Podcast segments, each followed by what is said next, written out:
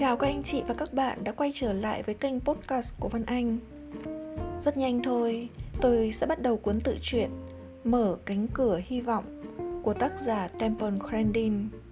Nhưng trước khi vào với câu chuyện của tác giả, tôi muốn chia sẻ với các bạn lời mở đầu của tiến sĩ Beck Narimland đến từ San Diego, California.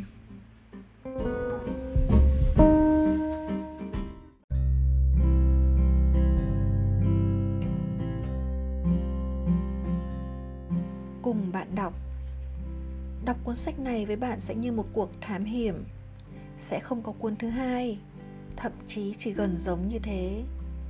Lý do rất đơn giản, câu chuyện được tác giả kể cho bạn nghe ở đây thực sự rất đặc biệt đặc biệt đến mức nhiều người sẽ cho là bị đặt. Tuy nhiên, tất cả đều là sự thật. Tôi làm quen với Temple Grandin khoảng 12 năm trước cô gọi điện cho tôi và nói rằng cô đã đọc xong cuốn sách của tôi về trẻ tự kỷ và muốn bàn luận với tôi về một điều gì đó. Cô giải thích, chính cô đã vượt qua chứng tự kỷ và hiện đang theo học tâm lý học ở trường college.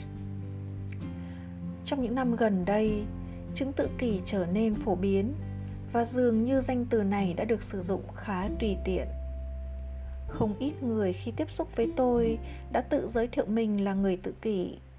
Nhưng số người thực sự được xác định phù hợp với khái niệm ấy không vượt quá một phần tư. Với temple, giọng nói của cô, cách nói chuyện gay gắt khác thường của cô đã thuyết phục tôi rằng tôi đang được tiếp xúc với một người đã hoặc đang vượt qua chứng tự kỷ. Tuy nhiên, với những điều còn lại thì vẫn nguyên trong tôi nỗi hoài nghi không nhiều trẻ tự kỷ hoàn tất giáo dục phổ thông và rất ít trong số đó có thể bước tiếp vào college. Những ai có thể học tiếp thường theo học toán hoặc lập trình chứ không phải tâm lý học. Thêm nữa, Temple chủ động gọi cho một người không quen lên kế hoạch đi đến một thành phố khác để nói chuyện với ông ta. Tự tin đến như vậy là một điều cực hiếm thấy ở người tự kỷ, mà biểu hiện chủ động trong những trường hợp như vậy hầu như không gặp bao giờ. Khi nhìn thấy cô gái cao và khuỳnh khoàng ấy, cô gái đam mê những cỗ máy công cụ cho gia súc và máy ôm, tôi đã hoàn toàn bị thuyết phục rằng cô đã đặt cho mình một trần đoán bệnh chính xác. Hồi ức về tuổi thơ của Temple đã cuốn hút tôi. Nghiên cứu khoa học của cô đã làm tôi kinh ngạc. Giống như mỗi người đam mê khoa học, cô khao khát tri thức. Nhưng ở cô, sự khao khát ấy mạnh mẽ khác thường bởi cùng lúc cô đang muốn hiểu chính mình.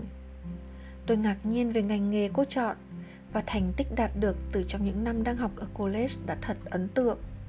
Cuộc gặp gỡ ấy đã khiến tôi nhớ rất lâu. Sau một hồi nói chuyện ở nhà, vợ chồng tôi cùng với temple tới một nhà hàng để ăn trưa. Giọng nói to và không âm sắc của temple rất đặc trưng ở người tự kỷ, kéo theo những ánh mắt ngạc nhiên từ các bàn xung quanh. Và dù vẫn lo sẽ làm cô ấy mất lòng. Có vài lần tôi đã nhắc cô hãy nói nhỏ hơn. Thật đáng ngạc nhiên, cô không hề tự ái. Trước mặt tôi đang ngồi một con người, hiểu rõ rằng chứng tự kỷ biểu hiện trong lời nói và hành vi.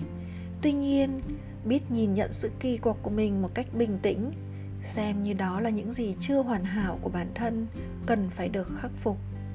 Sự cởi mở, thẳng thắn và cụ thể chừng mực, làm cho cuốn sách trở nên hấp dẫn và chứa đựng thông tin. Thú vị biết bao được tiếp xúc với con người cởi mở và trực tính, không hề bới móc cũng như than phiền.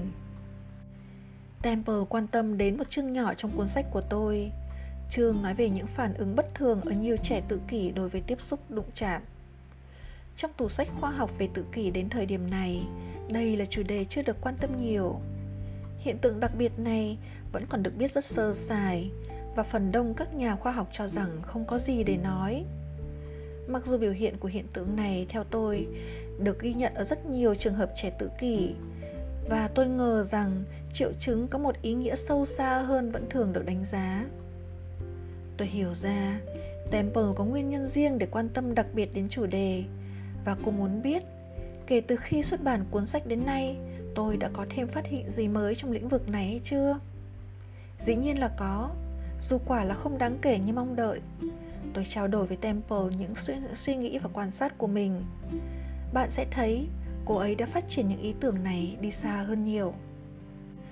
Như tôi được biết, đây là cuốn sách đầu tiên được viết bởi người đã vượt qua chứng tự kỷ. Và cuốn sách này thực sự không bình thường. Cùng với tác giả, bạn đọc sẽ được đi qua một quãng đường đầy khó khăn và sẽ thấy một đứa trẻ có vấn đề phát triển nghiêm trọng, dường như phải chịu cái án đóng mình trong cuộc sống ở một nhà trẻ chuyên biệt, đã biến thành một phụ nữ trí tuệ, tài năng, được kính trọng, nổi tiếng trên thế giới và là chuyên gia có uy tín trong lĩnh vực của mình. Temple chia sẻ với độc giả những cảm xúc nội tâm và những sợ hãi thầm kín. Điều đó cùng với khả năng giải thích khoa học những diễn biến trong tâm lý của cô, cho phép bạn đọc bước sâu vào thế giới nội tâm của người tự kỷ. Điều chưa mấy ai đạt được cho đến tận bây giờ. Gặp lại temple cách đây không lâu, sau vài năm kể từ cuộc nói chuyện đầu tiên, tôi đã ngạc nhiên. Giọng nói của cô đã trở nên bớt tự kỷ rất nhiều. Vẫn như trước đây, cô ấy đang tiếp tục phát triển và hoàn thiện cô đã đạt được những thành công lớn không chỉ trong nghề nghiệp mà trong cả hoạt động xã hội. Bằng chứng cho điều đó là cuốn sách bạn đang cầm trên tay. Và quan trọng cô đã trưởng thành rất nhiều.